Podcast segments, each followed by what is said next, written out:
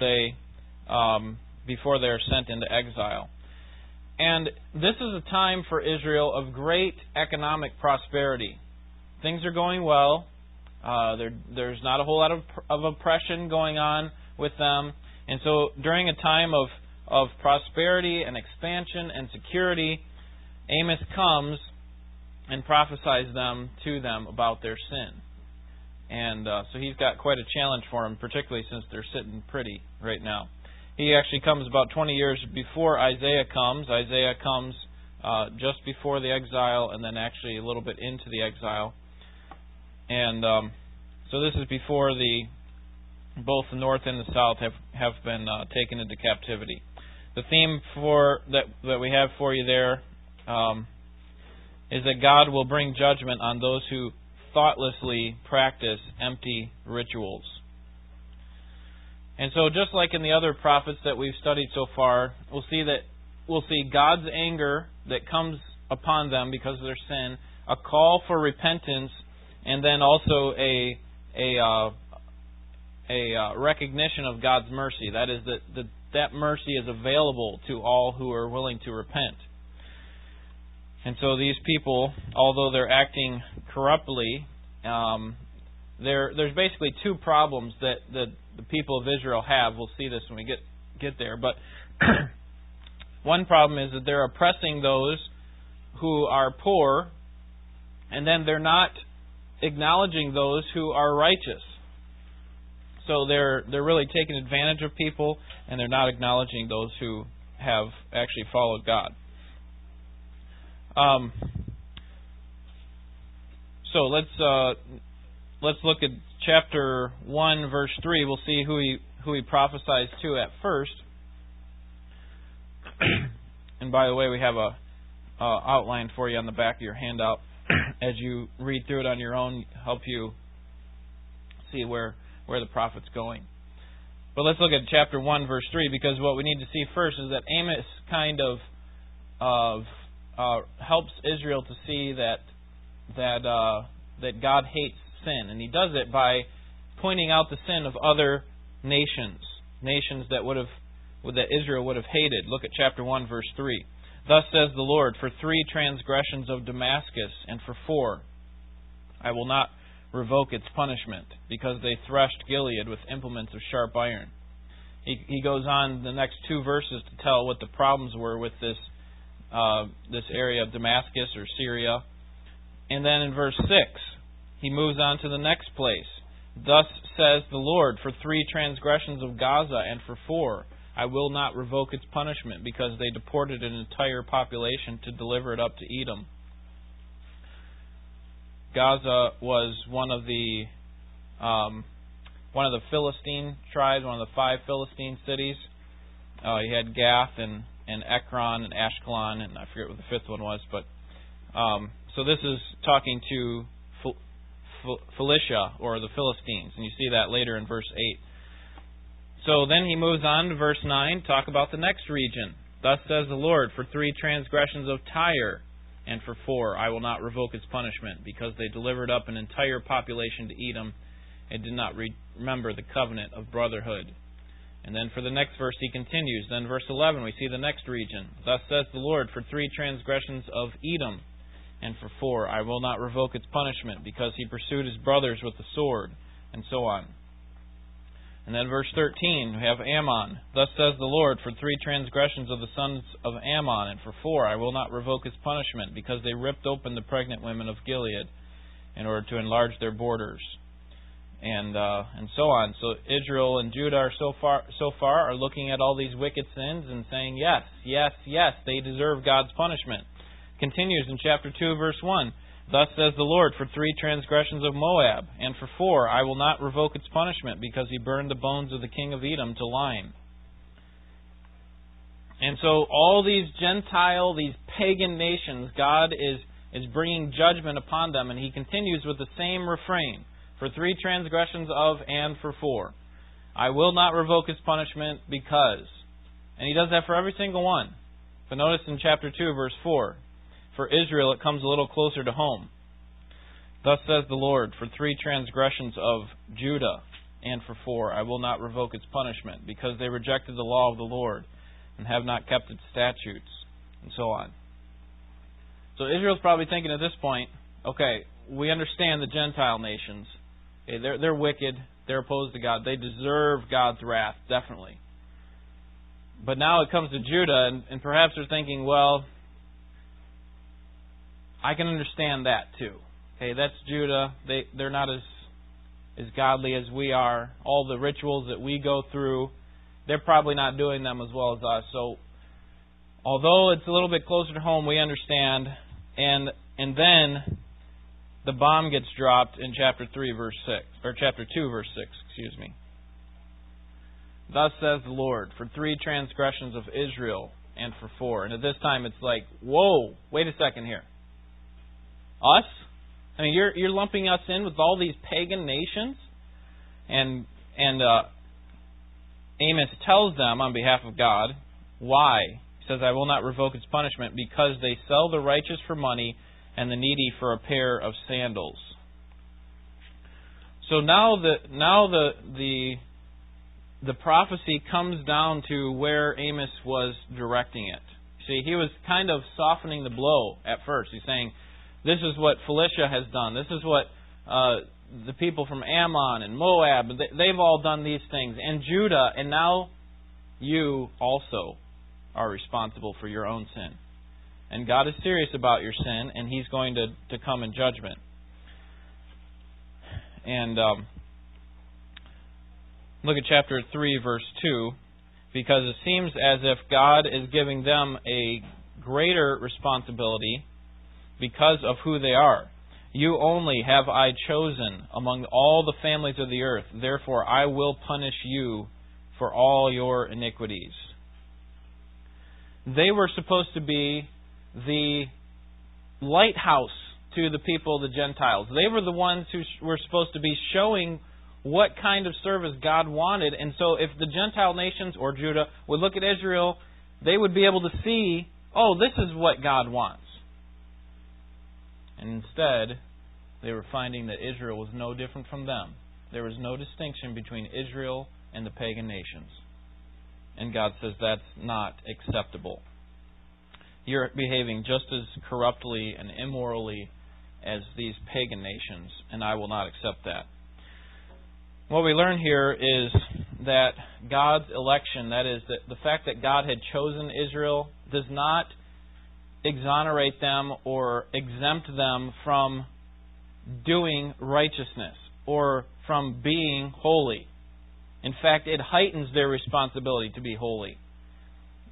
What happens is when people take that doctrine of election, the doctrine that says that God has chosen us before the foundations of the world, that He has made us His people, they take that a little bit too far and they say, well, since He has chosen us, it's vacation time.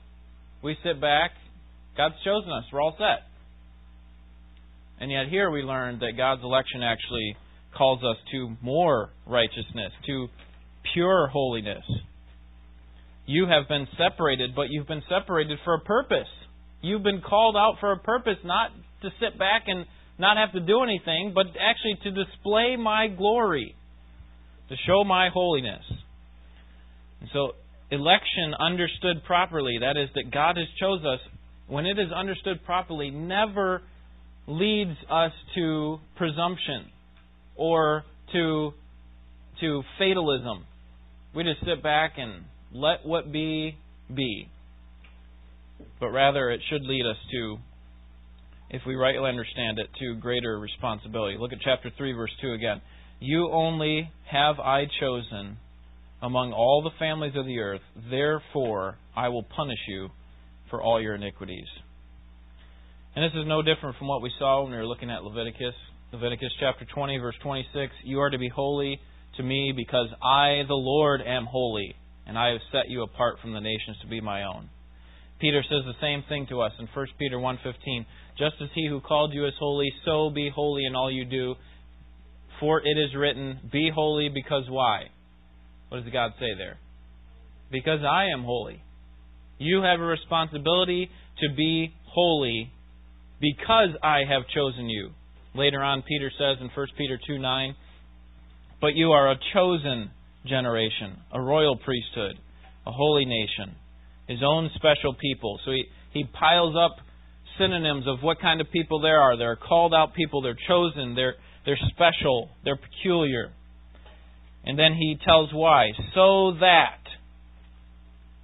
so that you may proclaim the praises of him who called you out of darkness into his marvelous light. God called you to be a Christian in this case. Okay, we'll we'll make application for ourselves. We're not Israel, but God has called you. If He has called you to be a Christian, then He's called you for a purpose, and that is to display God's glory. For Ephesians chapter one, Paul says that the end of our predestination, the end of the fact that God has chosen us, should lead to holiness. He goes on in several verses and, and talks about verses 3 through 14, which is all one sentence in the, in the Greek. And he says, Praise be to God, the Father of our Lord Jesus Christ, who has blessed us in the heavenly realms with every spiritual blessing. For he chose us. Okay, he called us out in him before the creation of the world. Why? To be holy and blameless in his sight. God called you for a purpose, not to sit back and become presumptuous upon His grace, but to be holy. Any questions so far? Or comments? Bill? I think what you what you're saying there is the reason that so few people in church is consistent. They think they're saved, they tell people they're saved, but they're really not. I'm I'm I was talking to a lady that work Friday night that won't go to church, never been baptized, she never been admitted to God's work, and she says, I know I'm saved. And I said, Well, you might know it, and God knows it, because He can see your heart. But what about your testimony to these other people? And why won't you go to church from time to time? If you can't go all the time, why don't you go sometimes? I don't want to. Hmm. And, and I, I ain't got no, when we, after that discussion, I just kind of wrote it off. Like I said, I can't share your heart, but Yeah. It don't seem right to me. Yeah, that's a good point. Trish?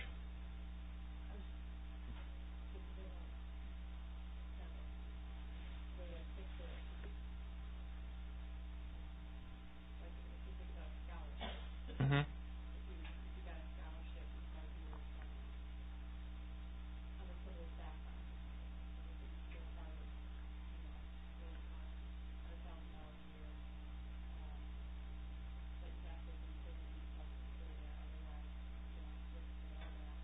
Mm-hmm.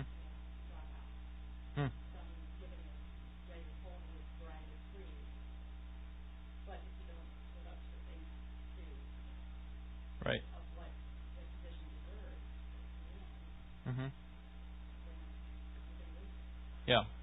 If you don't recognize what you've been given, what you've actually received, then you won't live up to it. You won't care about it. Um, Jesus said that those who are my brothers and sisters and mother, remember when his family was trying to get a hold of him, he was inside of a, a large crowd of people and they sent word to him.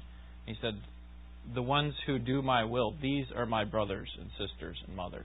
In other words, my family are the ones who actually follow what God is doing. Not people who just say that they're they're his family. Okay, and they very well could be. I think it wasn't really till later that much of his family came to uh, saving knowledge of Christ. But um, his point was that his family is not those who have blood ties to him. It's those who actually do God's will. That's who he really um, that's who he really relates to. Good. Uh, Amos chapter 5 and 6. Amos is not only ridiculing and condemning the people, he's also telling them that they need to escape judgment. Um, actually, I skipped Amos 2 6 through 12. Let me do that um, before I get ahead of myself. Let's see now why this judgment here is promised. Um, let's look at a couple texts. Chapter 2, verses 6 through 8 really captures a lot of the uh, the problem. And as I, as I read these things, I want you to notice these two things that I mentioned earlier. There are two problems. Are these oppression in order for themselves to get rich, and then also oppression on those who strive to do what is right. Okay, so oppression in order to get rich, and then oppression on those who are trying to do right. Verse 6 of chapter 2. For three transgressions, thus says the Lord, for three transgressions of Israel, and for four I will not revoke its punishment, because they sell the righteous for money, and the needy for a pair of sandals. These who pant after the very dust of the earth on the head of the helpless also turn aside the way of the humble. And a man and his father resort to the same girl in order to profane my holy name. On garments taken as pledges they stretch out beside every altar, and in the house their, uh, of their God they drink the wine of those who have been fined. Did you hear it there in verse 6, 7, and 8? We see the oppression of the poor. In order for them to get rich, they're willing to take a poor person and, and sell them for the price of a pair of sandals. Mean, it's really ridiculous how little they get for it, but they just care about increasing their pocketbook. They don't care about the, the welfare of other people. And then in the middle of verse 7, it says, They turn aside the way of the humble. This is the oppression of those who are doing what is right. And we could see um, more of this later, but uh, notice verse 12. But you made the Nazarites drink wine, and you commanded the prophets, saying, You shall not prophesy. So you see the oppression of the godly again. You remember the Nazarites? These are ones who had taken a vow, Nazarite vow. Do you remember what the Nazarite vow required you not to do? There were three things. Not to cut your hair. Not to drink wine. Anyone else? Not to touch a dead body. Right. And you remember the most famous Nazarite, right? Who's that?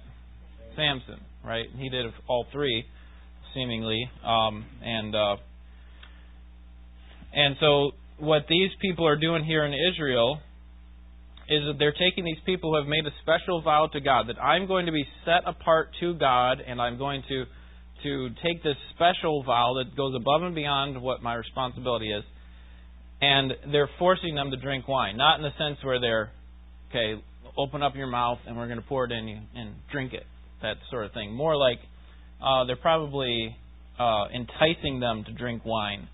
Uh, we don't know for sure, but but the idea is they're they're getting someone to do something that's against what God had told them, and um, so they they really have no desire to serve God. Their their desire is for their own personal reasons, and. Uh, Jesus' words in, in Matthew 25 kind of uh, stick out here when we think of the judgment that will come on the world. He says, Assuredly, I say to you, inasmuch you did to one of the least of these brethren, you did it to me. Now, we understand that we get saved by justification through faith, that our salvation is based in, in Jesus Christ. But as Trish was saying earlier, it's evidenced in how we live. If we recognize that that we actually what we have received in Jesus Christ, and it will evidence forth in how we treat other people. And for the church, that specifically means people within our church, or primarily means, I should say. It doesn't exclude our responsibility to poor people outside of our church, but it does primarily uh, concern our relationship to people within our church and helping to meet those needs. And we see that in 1 John chapter 4 verse 12 and other passages. Okay, now we'll move to Amos chapter 5 and 6. Um, he's not only ridiculing and condemning the people, he also tells them how they can escape judgment. So, it, just like all the other prophecies, he's saying, listen, this is what you've done, this is your sin, this is the judgment that's going to come upon you, and now here's the grace that can come if you repent. Um, chapter 5, verse 14. Seek good and not evil, that you may live. And thus may the Lord God of hosts be with you, just as you have said. Hate evil, love good, and establish justice in the gate. Perhaps the Lord God of hosts may be gracious to the remnant of Joseph. So the point is, you've sinned.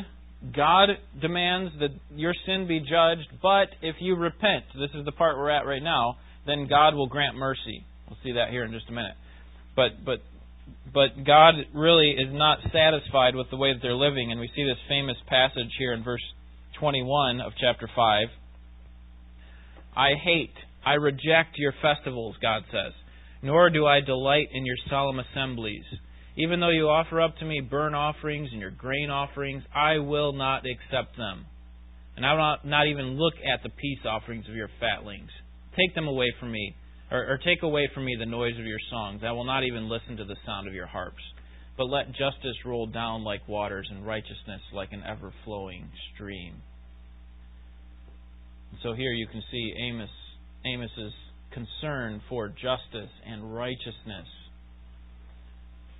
That it's not enough to go through, as we saw in the theme, it's not enough to go through empty rituals. Those mean nothing to God. The rituals in and of themselves mean nothing to God. What he wants is he wants their heart. He wants to see that their whole life is is poured into doing what God wants is bathed in the grace of God and wants to see that grace poured out on other people. The rest of the book contains a series of visions aimed at bringing the people to repent. And um, so we'll just look at one vision. Um, we have this common pattern that continues that, that pattern of accusation, judgment, repentance, and mercy. And um, and so we'll, we'll see that this book actually ends in hope. But let's just look at one vision, chapter 9, verse 11.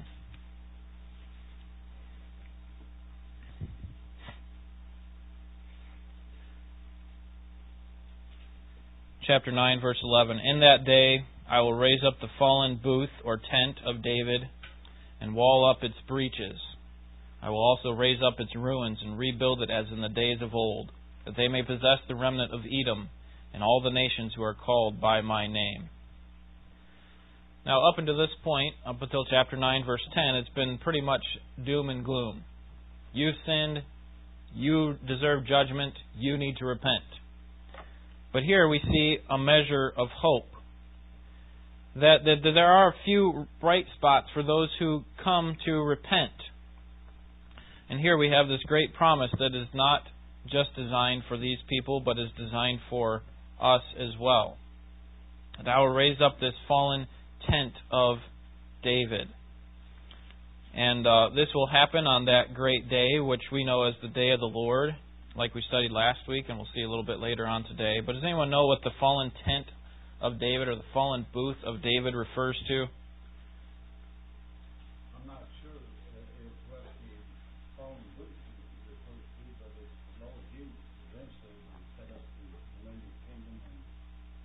Right.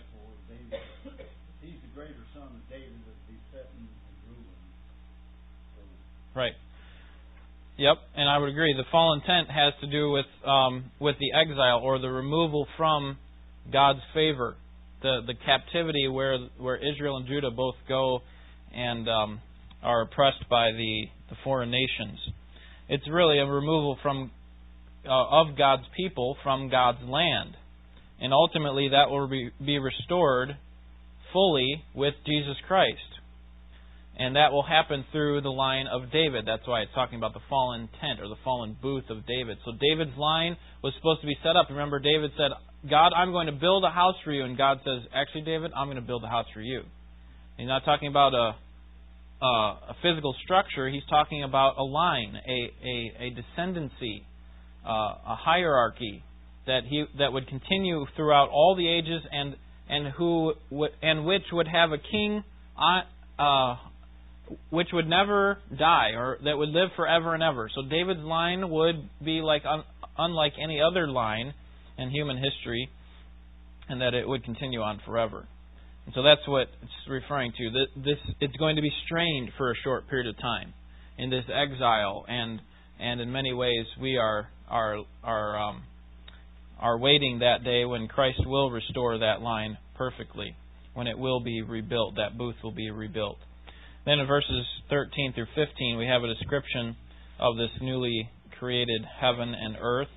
Behold, days are coming, declares the Lord, verse 13, when the plowman will overtake the reaper and the treaders of grape, him who sows seed, when the mountains will drip with sweet wine and all the hills will be dissolved. Also I will restore the captivity of my people and they will rebuild the ruined cities and live in them. They will also plant vineyards and drink their wine and make gardens and eat their fruit. I will also plant them on their land, and they will not again be rooted out from their land, which I have given them, says the Lord. This is this ultimate day of salvation that, that we talked about last week in Joel. The day in which God would restore the not only the spiritual um, fellowship of the people with God, but also there's going to be great economic prosperity. That, that these terms of the land flowing with, with wine is the idea of, of great prosperity, that they would have nothing, uh, they would have no needs, in other words. And so what we're we're going back to um, is we're we're going back to that time when the universe was in perfect order, when when God was fellowshipping with His people, and there were there was no harm of that relationship, and also that the the um, the earth as a whole had no problems.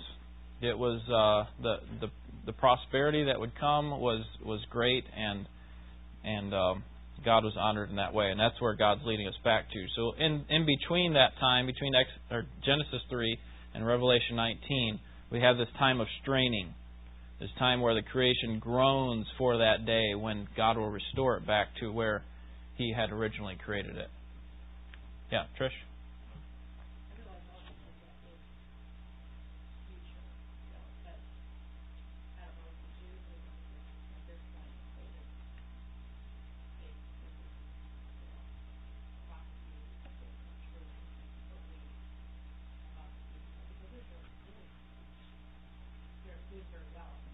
Mm-hmm.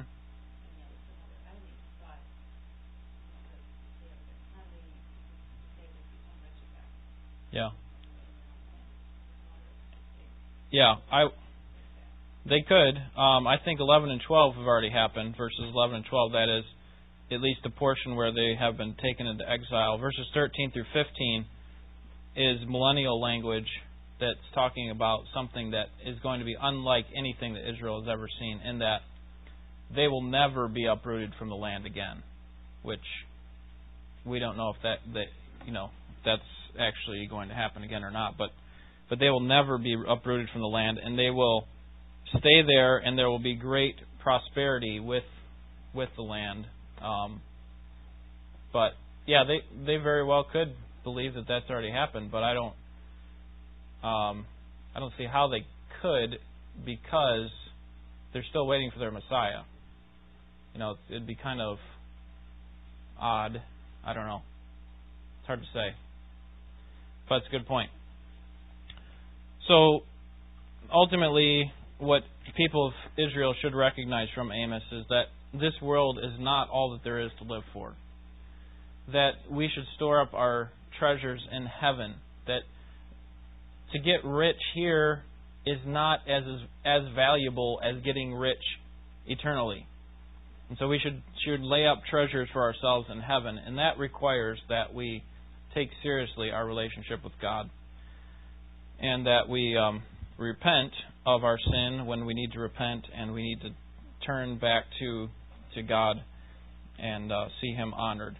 So it's not just about rituals. Amos is telling us it's not just about going through the motions. God would say, "Listen, I hate those festivals. I hate those things that you do." What I want is I want justice rolling down like water from a river. I want to see it pour out from you in every aspect of your life. Even where other believers are not watching, I'm always watching, and I, I am concerned about that. All right, any questions or comments on Amos? Bill? Uh, along with what you and Chris just talked about, during the tribulation, there's going to be a remnant of Jewish people still, and a remnant saved. Of course, when you put it all together, it'd be a, a huge number. But uh, they're going to accept the Antichrist as the Messiah, and he, you know, and so they they right now, if the rapture took place today, they'd they'd have a their Messiah for the non-believer tomorrow, because uh, that they don't believe in the Christ of the Bible that, Right. that's going on right now. Mm-hmm. So so what they're going to do is they're going to accept the Antichrist, and of course, everything's going to be beautiful for them for three and a half years, but at the end of that three and a half years, all hell is gonna break loose, Yeah. because that's when he's gonna turn against them. And when he turns, they gonna, it's too late, but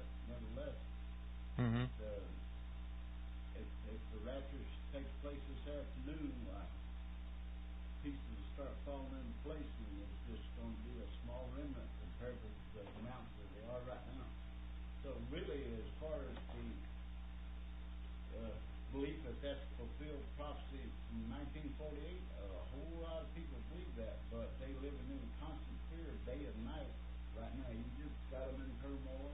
Lydia has got them in turmoil. Right. And Lord Jesus says, there is no peace to thee. Yeah. And, and, yeah, that's a good point because in, in other parts of of the prophets we find that that not only will it be a time of great economic prosperity, but it'll actually be a time of peace. And um, I don't know that any Jew would be willing to say that they're at peace right now. I haven't met one yet. Yeah. So, good. All right, let's move on to Obadiah. Obadiah is the next book in your Bible. One of the shortest books in the Bible. And um, similar to Joel, in that we have no kings mentioned, so it's hard to date this book. But we do have an Obadiah mentioned in 1 Kings chapter 18, and so if this is the same man, then this probably was written or prophesied in the middle of the 9th century BC, about 845 about the same time as Elijah. Um, and Obadiah, Obadiah is, is different from the ones we've studied so far in that he does not address either the northern kingdom of Israel or the southern kingdom of Judah at all. He doesn't address either one of them. Instead, he addresses Edom. And uh, the Edomites were descendants of whom? Esau, Esau, right? Jacob's brother. So out of Jacob, you had Israel, and out of Esau you had Edom. Edom, I think, means red, and so it's um, it's applicable to uh, to who uh, Esau was. Well, that's significant because from the very beginning, Jacob and Esau were at war. In fact, from the time that they were in the womb, they were at war, and uh, they continued. Jacob stole his birthright, uh, in in effect, and um, and uh, Jacob was afraid of Esau for much of his life. Uh, they did get reconciled shortly, but but their people from that time on, certainly the stories must have continued how what Jacob and Rachel had done to Esau, and so their descendants were continually at war with one another. Um, and so Edom is really an oppressive cousin and neighbor of Israel. And the theme that we see here is that God will sovereignly rule in judgment and blessing. And um, so you, you, can read all about Edom's history of of mistreating Israel. Uh, it's throughout the entire Old Testament, really. And now God's long suffering for them has come to an end. He's given them an opportunity to repent. They have not. And so let's take a look at the text right now. Verse, verses 2 through 4. Arise, go to Nineveh, the great city, and cry against it, for their wickedness has come up before me. But Jonah rose. I'm in the wrong chapter. Jonah's not in Obadiah. Chapter two, chapter one, verse two. Behold, I will make you small among the nations. You are greatly despised. The arrogance of your heart has deceived you. You who live in the clefts of the rock, in the loftiness of your dwelling place, who say in your heart, Who will bring me down to the earth? Though you build high like the eagle, though you set your nest among the stars, for there I will bring you down, declares the Lord. You can hear in Obadiah's com- comments the, the pride that is there in their hearts. Verse 3 specifically mentions their pride, that they're set up in the clefts of the rock. They're, they're really on, on a rock called Petra, and, which means rock, and it was actually a really well fortified city. It's hard to um, to get past those in, seemingly impregnable walls, also known as the home of the heights. And um, and so they had this attitude that they were unconquerable. You see that at the end of verse 3. Who will bring me down to earth? This is Obadiah speaking on behalf of Edom. This is what you say about yourself. Who will bring me down? Well, in verse 4, God tells them who will bring them down. He says at the end, I will bring you down. You think you're set up really high. You think your uh, your walls are impregnable. I am God, and I will bring you down. And in that arrogance, Edom had oppressed Israel. We see this in verses 10 and 11.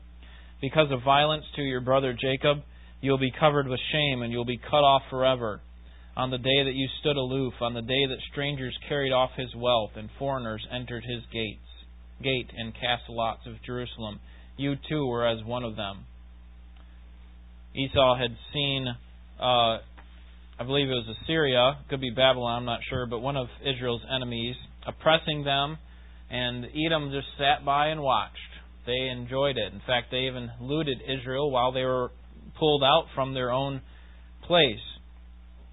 Look at verse 15, because this has greater significance for just the people of Edom. Verse 15 For the day of the Lord draws near on all nations. As you have done, it will be done to you. Your dealings will return on your own head. Because just as you drank on my holy mountain, all the nations will drink continually. They will drink and swallow and become as if they had never existed. This is something that's going to happen to all of the enemies of God. So, in other words, people, the Gentile nations, the foreign, the pagan nations, the people who oppose God, in that last day of judgment will be treated much like Edom is treated. They will be treated with judgment because God's mercy will run out. Look at verse 17, though. But on Mount Zion there will be those who escape, and it will be holy, and the house of Jacob will possess their possessions. It's not just a day of judgment, it's also a day of salvation for those who take refuge in God. And so this should remind us of the New Testament teachings about Christ's return. That the day of the Lord the day of the Lord and the wrath that will come on that day will be much like it is on Edom, that they will be swept away and never to be remembered.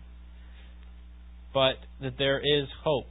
There is hope for those who take refuge in God. Turn to 2 Thessalonians chapter 1.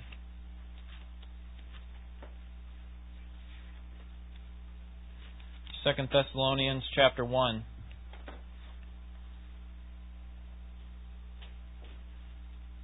We'll read verses 4 through 10.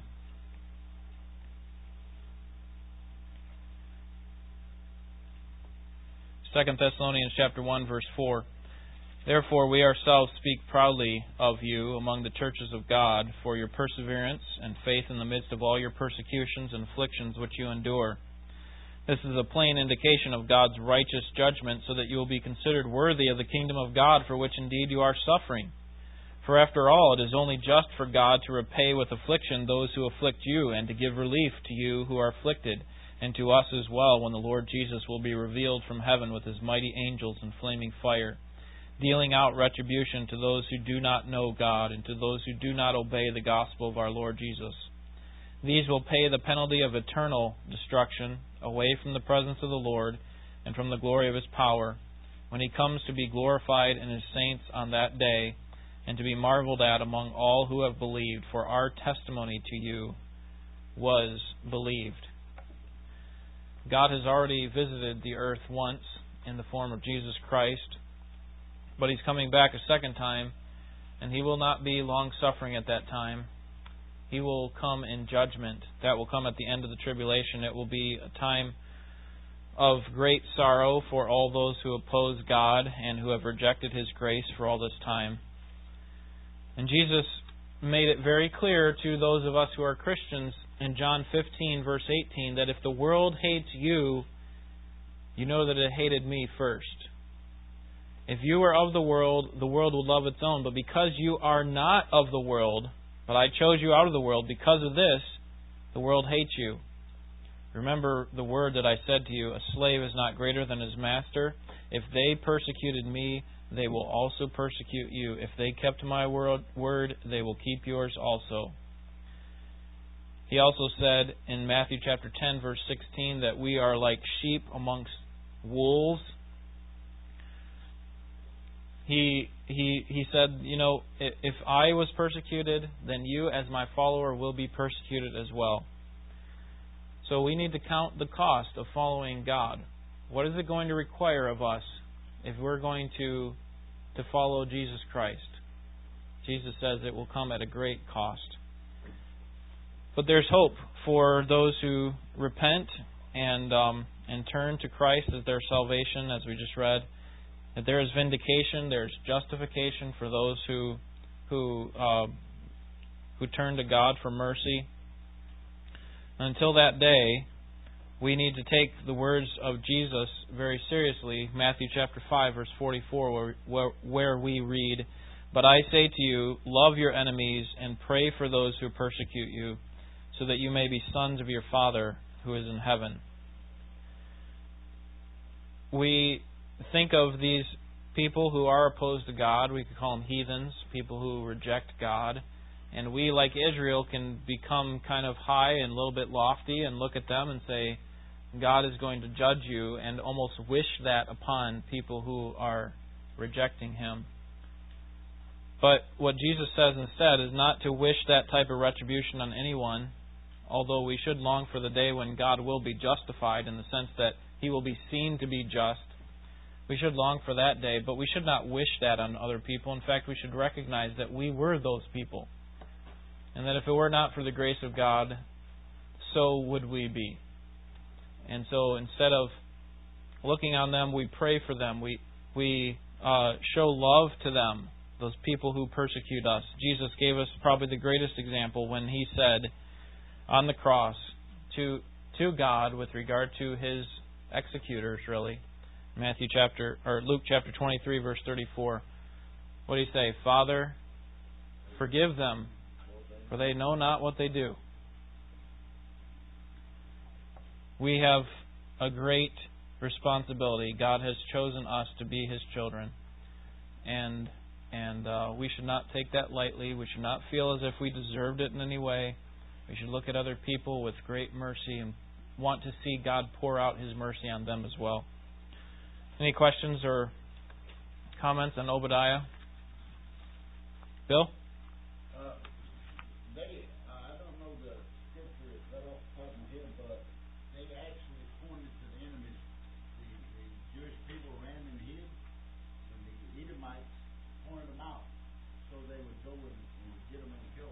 Yeah, I think that's um, I think that's actually in Obadiah where it, yeah, there are the murderers. I, I forget what they call them, not not murderers, but some people were coming after them, and they would stand at the crossroads and and tell them, yeah, uh, verse 14 of chapter one of Obadiah.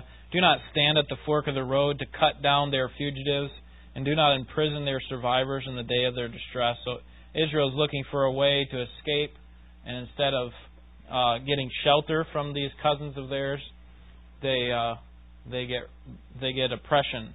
They stand at the fork of the. That's the one I was thinking. But I think what you were saying is they actually maybe verse thirteen. Do not gloat over their calamity and their day of their disaster. Do not loot their wealth. Um, yeah, I, I know what you're referring to, but um, I think that is in Obadiah. I just can't find the verse. So. I think it's in Numbers. The Edomites actually went behind Israel and killed the old, the weak, and the women as they as they traveled through and got close to the border of Edom. Right. They went behind and murdered a lot of them also. Mhm. Yeah. Yeah. No love lost there. All right, we do need to uh, dismiss, so let me pray. Ask God's blessing on the next service and for us to take these things to heart. Lord, we do need your grace, and we um, we want to never grow tired of it. We pray that you would continually pour it out upon us. Thank you for showing us um, the the seriousness of our own sin and the wonder of the cross. And we pray that you would help us to remember that uh, freshly this morning, even as we take the Lord's Supper, that we would uh, recognize the judgment that we deserved apart from Jesus Christ. We do thank you for Him and for the righteousness that we can have in Him and the ability now to be able to be accepted before you and to be to, to do righteous things. Help us to take our uh, election seriously, that we would recognize that we have a greater responsibility now that you have chosen us. Help us to be holy in all that we do. And we pray for the service to follow. You would set our affections on you as we turn to your word.